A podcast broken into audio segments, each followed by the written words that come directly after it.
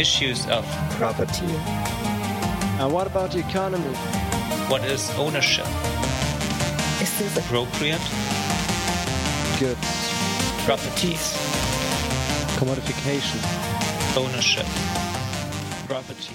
Hello, and welcome to Appropriate, the podcast of the Collaborative Research Center Structural Change of Property. My name is Charlotte, and today's episode is the third and final part of the Global Commons and Their Discontents mini series and will again be hosted by Alexandra Eresman from the Junior Research Project 1 called The Transformation of Global Commons and the Future of Planetary Ecosystems. If you haven't already, go check out the first two episodes of this mini series, which introduce the topic of global commons and dive deeper into a specific example of one the deep sea bed. Today's episode is about another form of global commons, carbon sink. Let's hear what Alexandra has to say about the topic and the expert Megan Blomfield. Thanks again, Charlotta. In our final episode, we hear from Dr. Megan Blomfield, a senior lecturer in political philosophy at the University of Sheffield. Her research concerns global justice and the environment, focusing on the problem of climate change. Climate change can be understood as a problem stemming from both the overuse of fossil fuels and the depletion of carbon sinks like the atmosphere, but also ocean and land based sinks. In her 2019 book, Global Justice, Natural Resources, and Climate Change, Blomfield argues that by considering what the world would look like if natural resources were shared fairly, we can better understand the problem of climate change and some of the ethical challenges that it raises. Since finishing the book, Blomfield has turned her attention to the topic of land rights in a changing climate. This leads us to the topic of today's episode carbon sinks as global commons. Within the climate change discourse, it's widely agreed that the atmosphere and its sequestration of greenhouse gas emissions can be viewed as a global commons and that this designation could lead to an equitable solution to this global problem. However, Blomfield will show us that this conception isn't so straightforward when we consider carbon sinks more widely. Let's hear from Megan Blomfield on how the designation of a space or resource as a global commons can present both opportunities and challenges. One of the main things I'm going to suggest in this paper is that focus on the atmosphere as a relevant global commons when we're thinking about climate change is a little bit misleading. So rather than talking about the atmosphere as a global commons, I'm going to be focusing on carbon sinks more generally as a global commons and explaining why it isn't just the atmosphere that we need to be considering. And actually, some of the resources that are relevant to the climate problem, the designation of a global commons isn't such an obvious fit.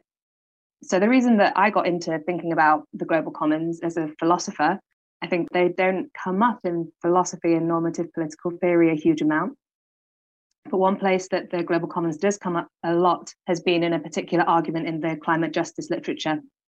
And this is sort of going back over a decade now but quite a lot of early treatments of climate justice in political philosophy and ethics were very focused on the question of how rights to emit greenhouse gases should be allocated. So they kind of started from the idea that obviously to deal with climate change, we need to drastically limit greenhouse gas emissions.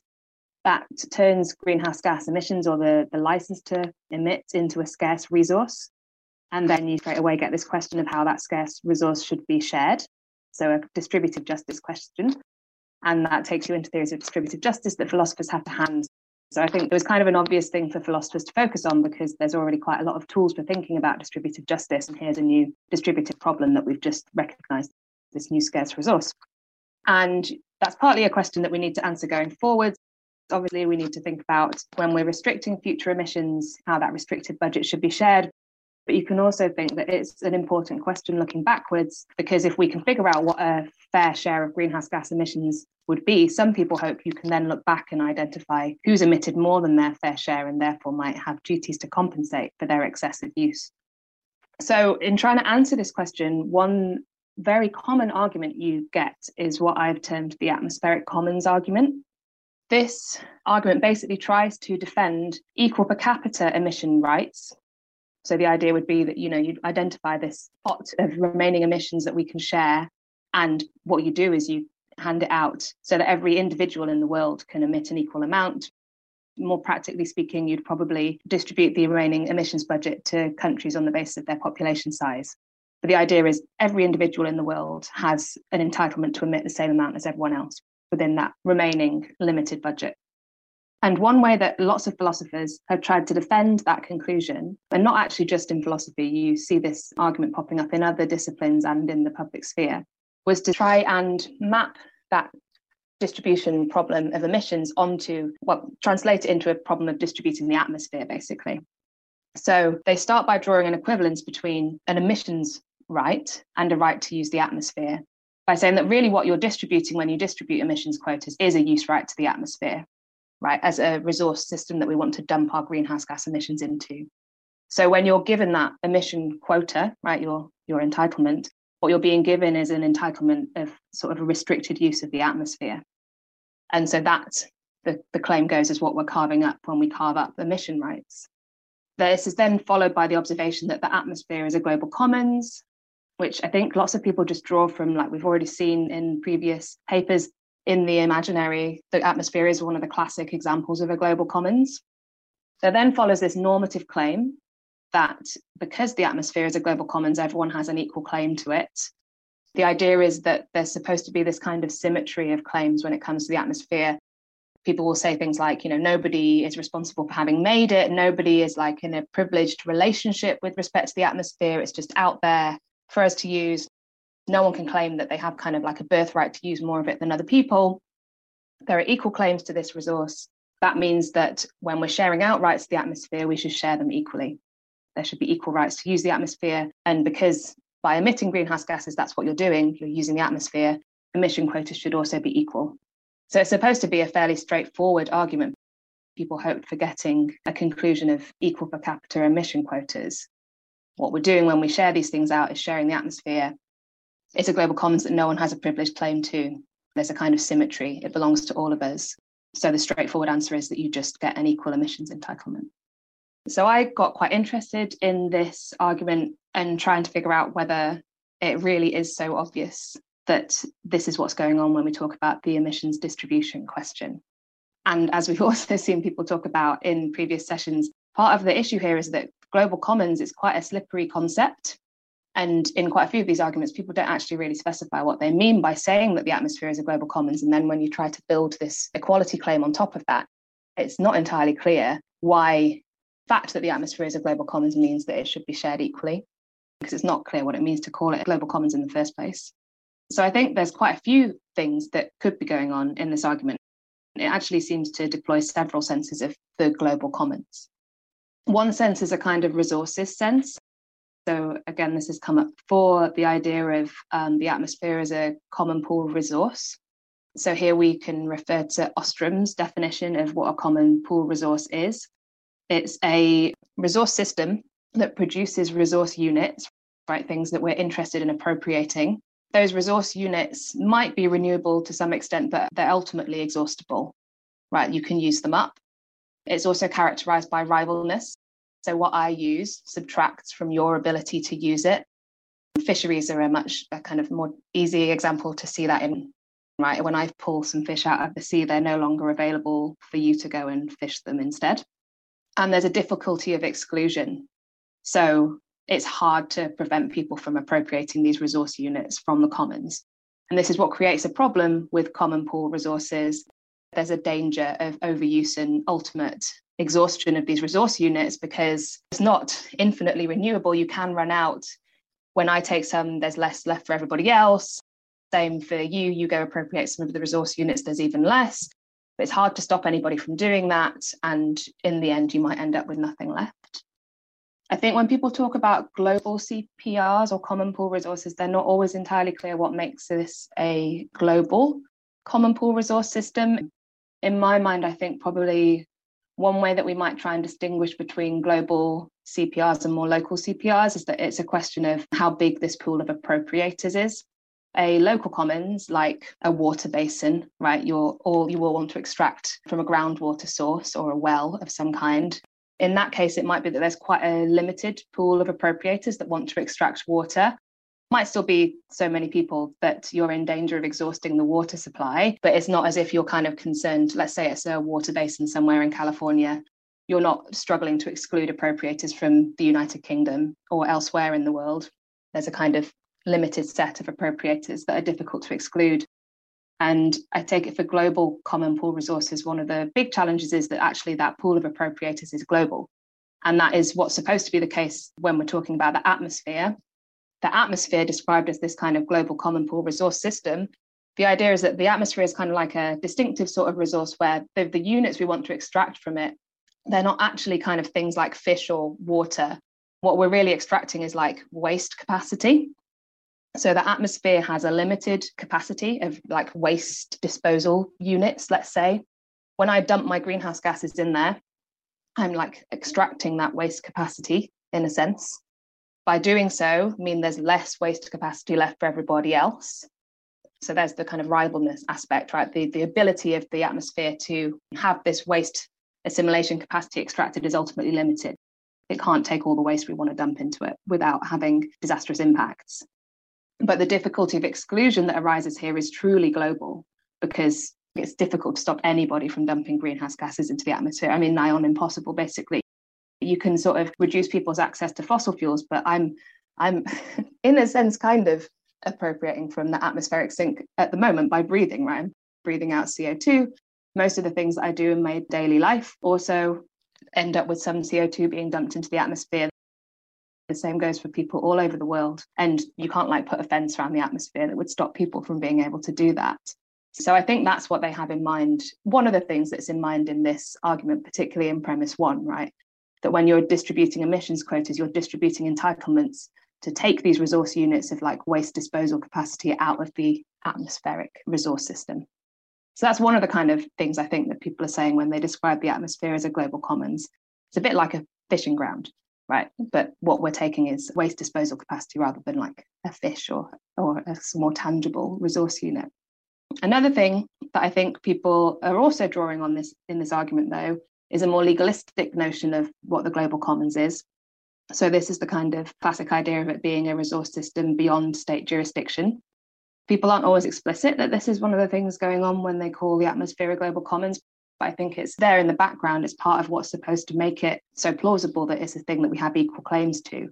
Right? Nobody has a better claim to it than anybody else. It's not within any state's jurisdiction. It's supposed to be beyond state claims. I think the reason that the atmosphere gets put in that kind of classic list of what counts as a global commons is this usually, right? It's beyond state jurisdiction, similar to the high seas or the, the ocean floor.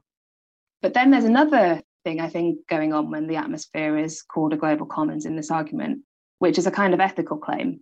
The idea here is that when you describe something as a global commons, you're kind of making a claim about how it ought to be shared.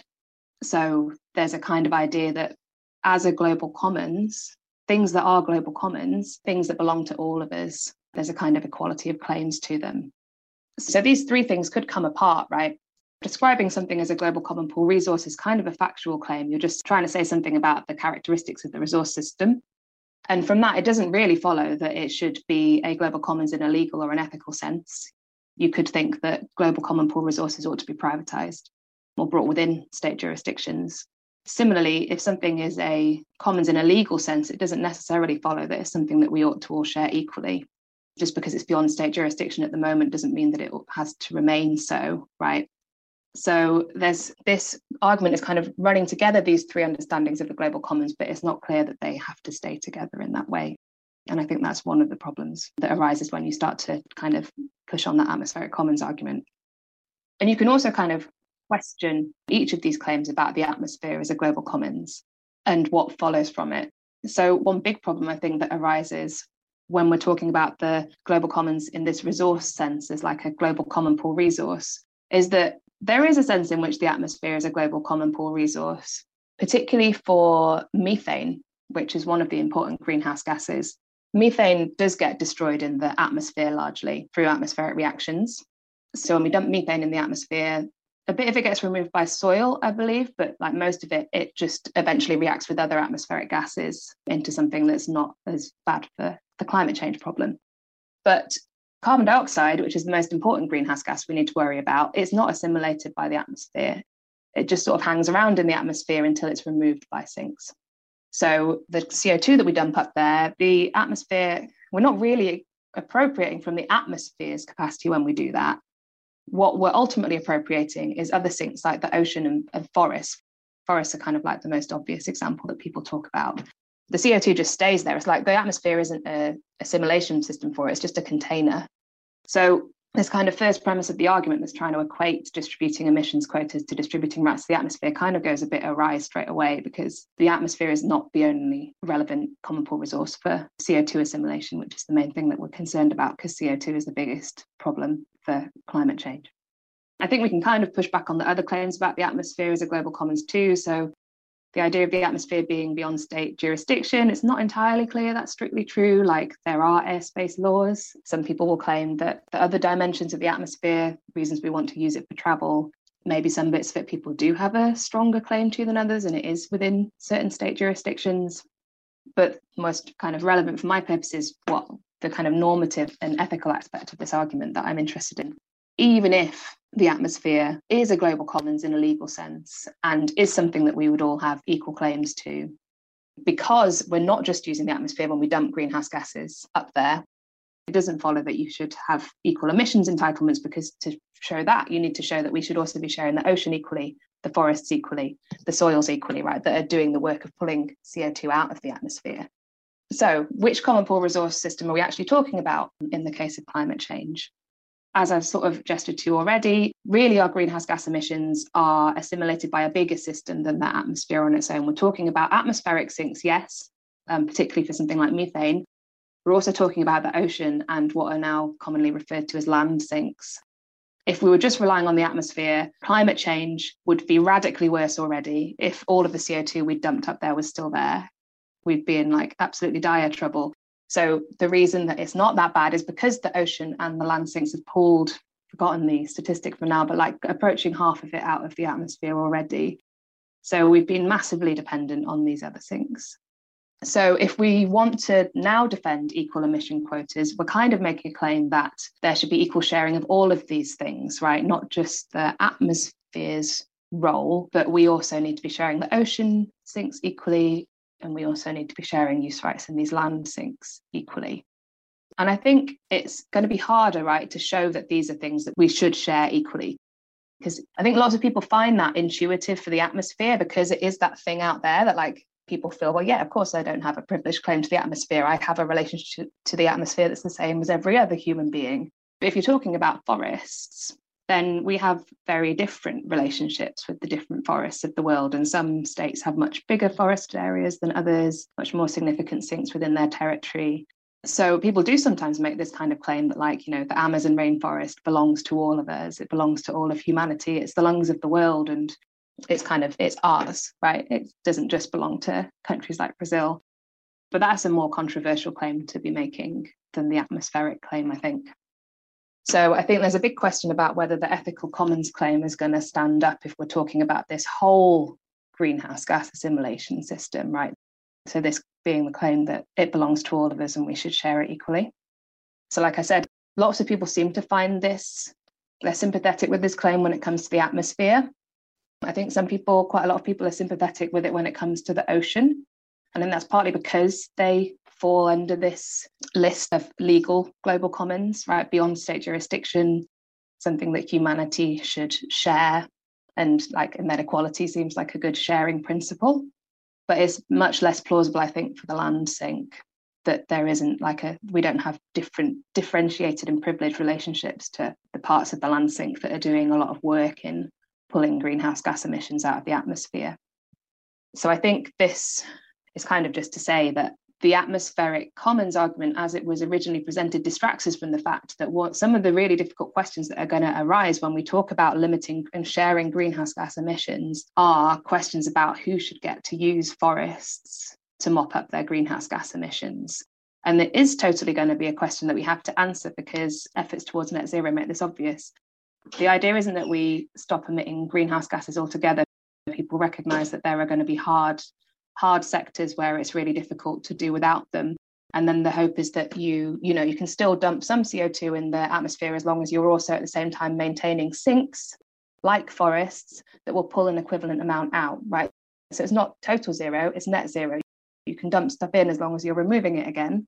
And then the question is okay well who can point at a forest and say well that's i'm going to use that to offset my emissions? Obviously countries with big forests are going to hope they can do that and say, well, technically we're net zero, right? Because, yeah, sure, we're still burning some fossil fuels, but we've got a huge forest sink that's removing at least that much. But there's a question, right? Why do you get to claim that forest as your own? Is it just because it's in your territory already? Or do we need to have, you know, does it need to be that you actually planted it especially for that purpose? Could you go plant forests on someone else's land and say that they're cleaning up your greenhouse gas emissions? And look, there are lots of other kind of land-based mitigation technologies that people want to roll out that are going to use land. And then there's a question of like who gets to say when they are using land to pull CO2 out of the atmosphere that like that's that goes on their ledger, right? That's their credit, and then it gives them an entitlement to carry on emitting to a certain extent. And I'm not going to really get into those questions because I think they're just very difficult. But why I'm going to finish by noting is that one thing that started to happen recently, and I think because of like recognition of the role that land is playing in the problem of climate change, is that people in a couple of places have started to talk about land as a potential global commons, which is obviously a bit new, right? Because it's not on the classic list. I guess the land of Antarctica sometimes appears on there, but that's like a specific land mass. Land in general is not usually thought of as one of these global commons. But I've seen this claim pop up in a couple of places. One is in a 2017 article in Nature by Philip Creutzig that has been cited a lot already. One is in this report by the German Advisory Council on Global Change. They also describe land as a global commons that should be the subject of equitable and sustainable sharing. And I think the motives behind this move are like they're good ones, right? People want to bring land within the sphere of the global commons because there is this idea in the background of the global commons as being like you know it's a, it's a positive designation it means it's something that we need to be thinking about sharing fairly and sustainably i think it's also happening because of this recognition of land as a global common pool resource in a sense right so i think that we can to some extent conceptualize land as a global common pool resource with this recognition, right, of the role that it's playing in the problem of climate change. There are new scientific understandings of land, not as just this kind of like material on which we walk and build and right grow our crops, but also as a biogeochemical resource system that's interacting with other parts of the climate system, right? The land is interacting with the atmosphere, and CO2 is cycling between these two parts of the Earth system. And as a sink for greenhouse gases, land is a common pool resource, right? It is still a resource system that produces this valuable good for us, right? Greenhouse gas sequestration capacity, but it doesn't do so in an unlimited way, right? The capacity of the land to remove CO2 from the atmosphere is ultimately limited. There's only a certain amount that it can do. You can increase it, right, by planting more forests and stuff like that, but it's not going to be infinite. So when I'm dumping CO2 in the atmosphere and the land sink is helping remove it, that reduces its capacity to remove somebody else's emissions from the atmosphere. And again, it's really difficult to exclude anybody, right? There's this global exclusion problem. Because you can't stop people dumping greenhouse gases in the atmosphere, you also can't stop them from using that land right? Which will eventually pull maybe quite like a significant proportion of their emissions back out and cycle it through again. So I think part of the reason that there's this move to think about land as a global commons is this recognition that it is this a sort of global common pool resource system, but also this motive of like, you know, it's, maybe it's it's good to start thinking about fair and sustainable sharing of the land. Obviously, though, in a legal sense, like I said, it's not a good fit, right? The legal sense of a global commons is beyond state jurisdiction. Almost all of the land in the world is well within state jurisdiction, and I really think that's very unlikely to change. But this ethical claim about land being a global commons in the sense that it's something that belongs to all of us and we should share equally, I think we actually have a few reasons to be slightly worried about in the land case. I'm very conflicted because I can see the appeal of describing something as a global commons, but I also have some concerns how the global commons can be a kind of appropriative move or designating something a global commons can be an appropriative move. So is designating land a global commons going to help our efforts to promote justice?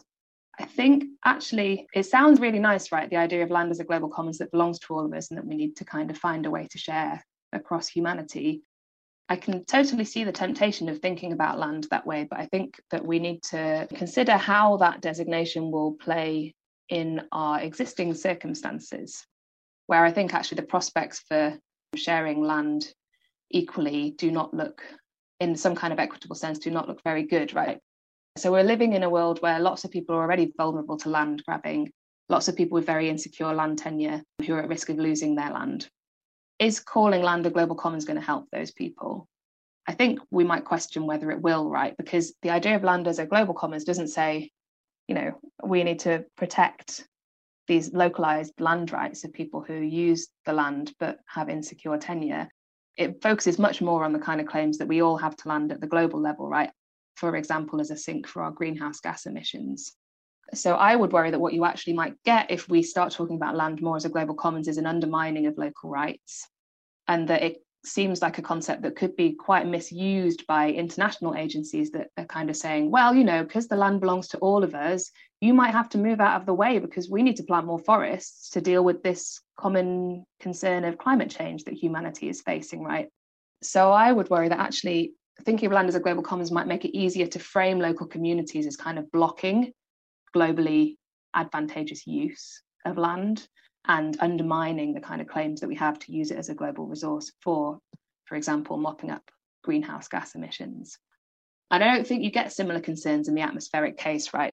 So calling the atmosphere a global commons, it doesn't really threaten any local rights because airspace rights are so deeply entrenched, right? There's no chance that even if everyone starts thinking about the atmosphere as a global commons and it becomes a very powerful imaginary, it's not going to undermine airspace laws realistically, I don't think. Whereas I think if everyone starts thinking about land as a global commons, there probably is more of a risk that local rights that are already insecure could be unsettled by that designation. So I think one of the questions that we basically face is like to what extent land can be understood as a global commons at the same time as we understand it as an important local commons that a lot of communities need stronger and more stable rights over. So I'm just going to leave with that as a kind of question. Thank you. Thank you so much to Megan Blomfield for her enlightening contributions to the workshop and this podcast. With climate change being one of the most pressing issues of today, the discussion on how we use and share carbon sinks like the atmosphere, but also the ocean and land based sinks, is critical. Because the sharing of natural resources, including carbon sinks, is often a challenge that can result in unjust distribution and overuse, the Global Commons approach of equitable sharing and joint management seemed like it could be a helpful alternative. However, Blomfield has clearly shown us the challenges and risks associated with doing so, which leaves us with more questions than answers in terms of how we can sustainably and justly use and manage Earth's carbon sinks and halt the progression of climate change. Is there a way to designate carbon sinks as a global commons without it resulting in neo-colonial appropriation and the violation of existing rights? Or should we explore other approaches? If so, what alternatives are there? These are critical questions that we hope to explore and dig deeper on going forward. Thanks very much, Alexandra, for hosting this interesting episode. And thank you for listening. This episode was the last episode of our mini series about Global Commons. If you liked it, follow this podcast on Spotify or Apple Podcasts. You can also visit our website or follow us on Twitter. If you have some feedback for us, please write us on Twitter or to our email. It's in the show notes. Have a nice day and goodbye. Appropriate. Diese Podcast-Reihe entsteht im Rahmen des Sonderforschungsbereichs Transregio 294 Strukturwandel des Eigentums und wird gefördert durch die Deutsche Forschungsgemeinschaft DFG unter der Fördernummer SFB TRR 294-1 424 638 267.